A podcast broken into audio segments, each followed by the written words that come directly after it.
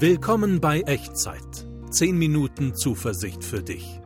Ein Podcast mit Jörg Dechert von ERF, der Sinnsender. Hallo und herzlich willkommen zu einer neuen Folge von Echtzeit. Mein Name ist Jörg Dechert und hier sind 10 Minuten Zuversicht für dich. Zuversicht, die wir brauchen, manchmal um weiter zu glauben, an Gott festzuhalten manchmal verstehen wir Gott nicht, ich zumindest nicht. Und dann merke ich aber auch, es ist nicht mit einer Begründung getan, warum Gott dieses tut oder jenes lässt. Es ist auch gar nicht so die Frage, ob es Gott gibt, sondern die Frage ist eher, wo er eigentlich bleibt. Also, warum ist Gott manchmal weg? Wie soll ich weiter glauben, wenn Gott so auf Tauchstation scheint?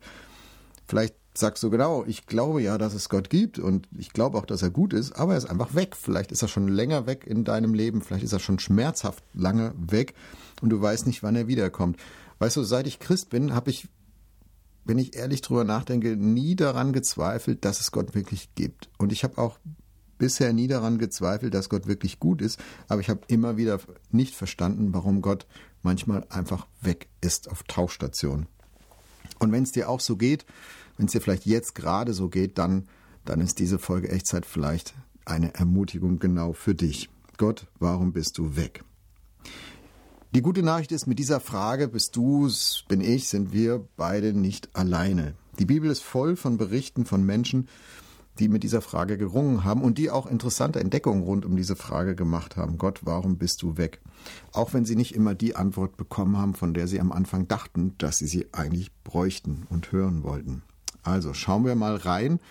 Altes Testament, Psalm 10. Wir gehen mal so ein paar Verse durch und ich versuche dich mit hineinzunehmen in die Situation von dem Psalmisten damals, der das aufgeschrieben hat, der diesen Dialog, dieses Gebet mit Gott aufgeschrieben hat und sein Ringen um diese Frage, Gott, warum bist du eigentlich weg? Warum bist du auf Tauchstation? Wie soll ich da weiter glauben? Also Psalm 10 ab Vers 1, ich lese es dir vor.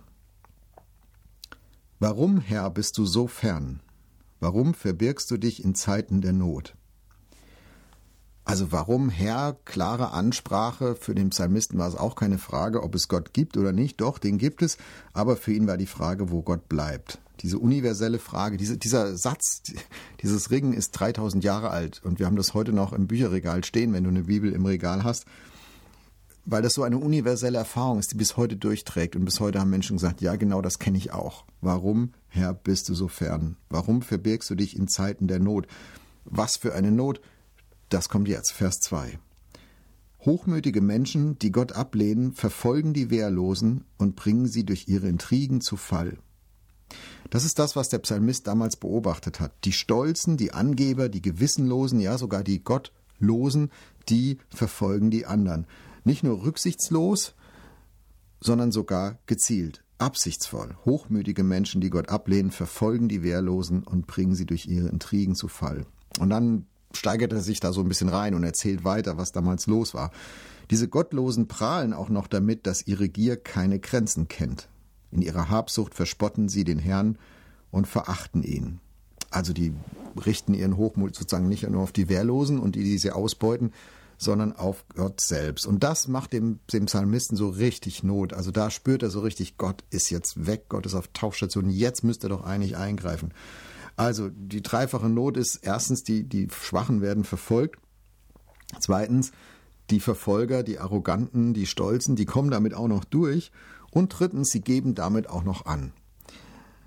Und das merke ich so beim Lesen, das bringt das Gottvertrauen von diesem betenden Menschen da wirklich ins Wanken. Wie kann Gott da zuschauen? Wie kann Gott zulassen, dass das mit den Schwachen gemacht wird? Aber wie kann Gott das auch mit sich selbst machen lassen? Wie kann er zulassen, dass Leute ihn verspotten? Also ich merke so beim Lesen, das macht was mit ihm selbst, wenn Gott so schlecht dasteht, so schlecht wegkommt, einfach auf Tauschstation ist und sich nicht wehrt. Vers 4. Stolz behaupten sie, also die Verfolger, stolz behaupten sie, Gott kümmert sich sowieso nicht um das, was wir tun. Es gibt ja gar keinen Gott. Weiter reichen ihre Gedanken nicht. Ja, also das Treiben dieser Leute stellt den, den eigenen Glauben in Frage. Nicht nur das eigene Schicksal, das eigene Leid, sondern vor allem, vor allem ist hier die Anfrage und das Entmutigende, das Nichtleiden derer, die Gott da auf die Seite schieben. Und dann Ein bisschen resigniert stellt der Psalmist fest, Vers 5, dennoch führt ihr Weg sie stets zum Erfolg. Unendlich fern liegt ihnen der Gedanke, dass du Gott sie einmal zur Rechenschaft ziehen könntest. Sie pfeifen, sie pfeifen auf jeden, der sich ihnen in den Weg stellt.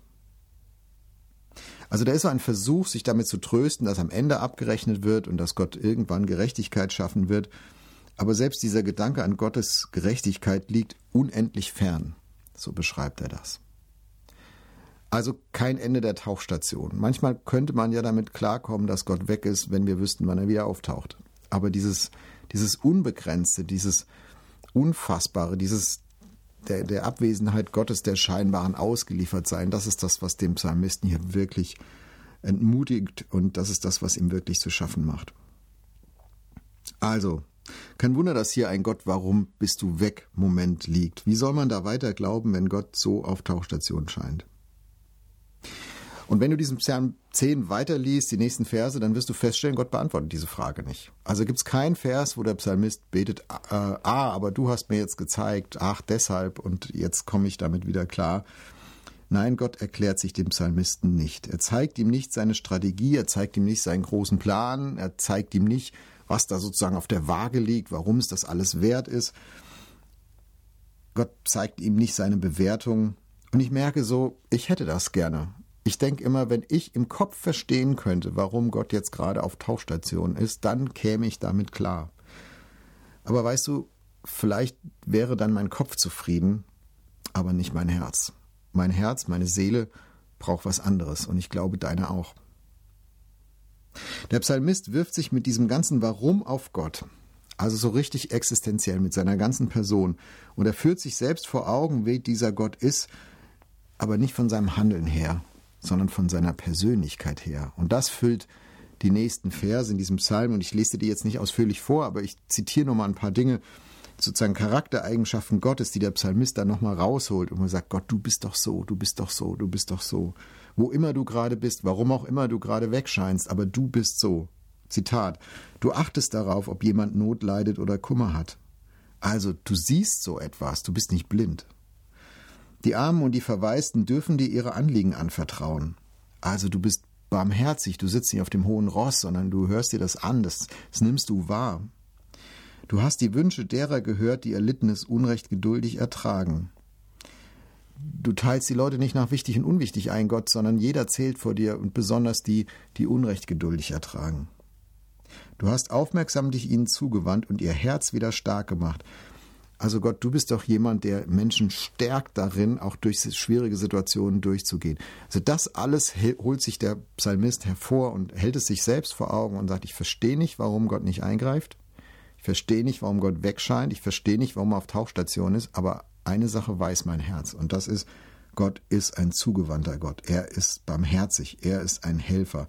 Ich sehe es nicht in den Umständen jetzt und hier und gerade, aber ich sehe es im Vertrauen meines Herzens auf die Persönlichkeit Gottes. Nach allem, was ich über seine Person und seine Persönlichkeit, sein Charakter weiß, ist Gott so. Auch wenn ich nicht verstehe, warum er jetzt gerade weg ist. Und ich glaube, das ist das größte Stück Antwort, was wir auf diese Frage meistens bekommen können. Warum, Gott, bist du weg? Warum bist du auf Tauchstation? Wie soll ich weiter glauben? Antwort, wenn wir uns existenziell mit allem, wer wir sind und was wir haben, darauf werfen, wie Gott ist als Person. Manchmal wollen wir unbedingt sehen, was Gott tut, aber unsere Hilfe kommt dann aus dem, wie Gott ist. Und ich schlage dir vor, dass wir beide das jetzt miteinander tun, uns existenziell werfen darauf, wie Gott ist.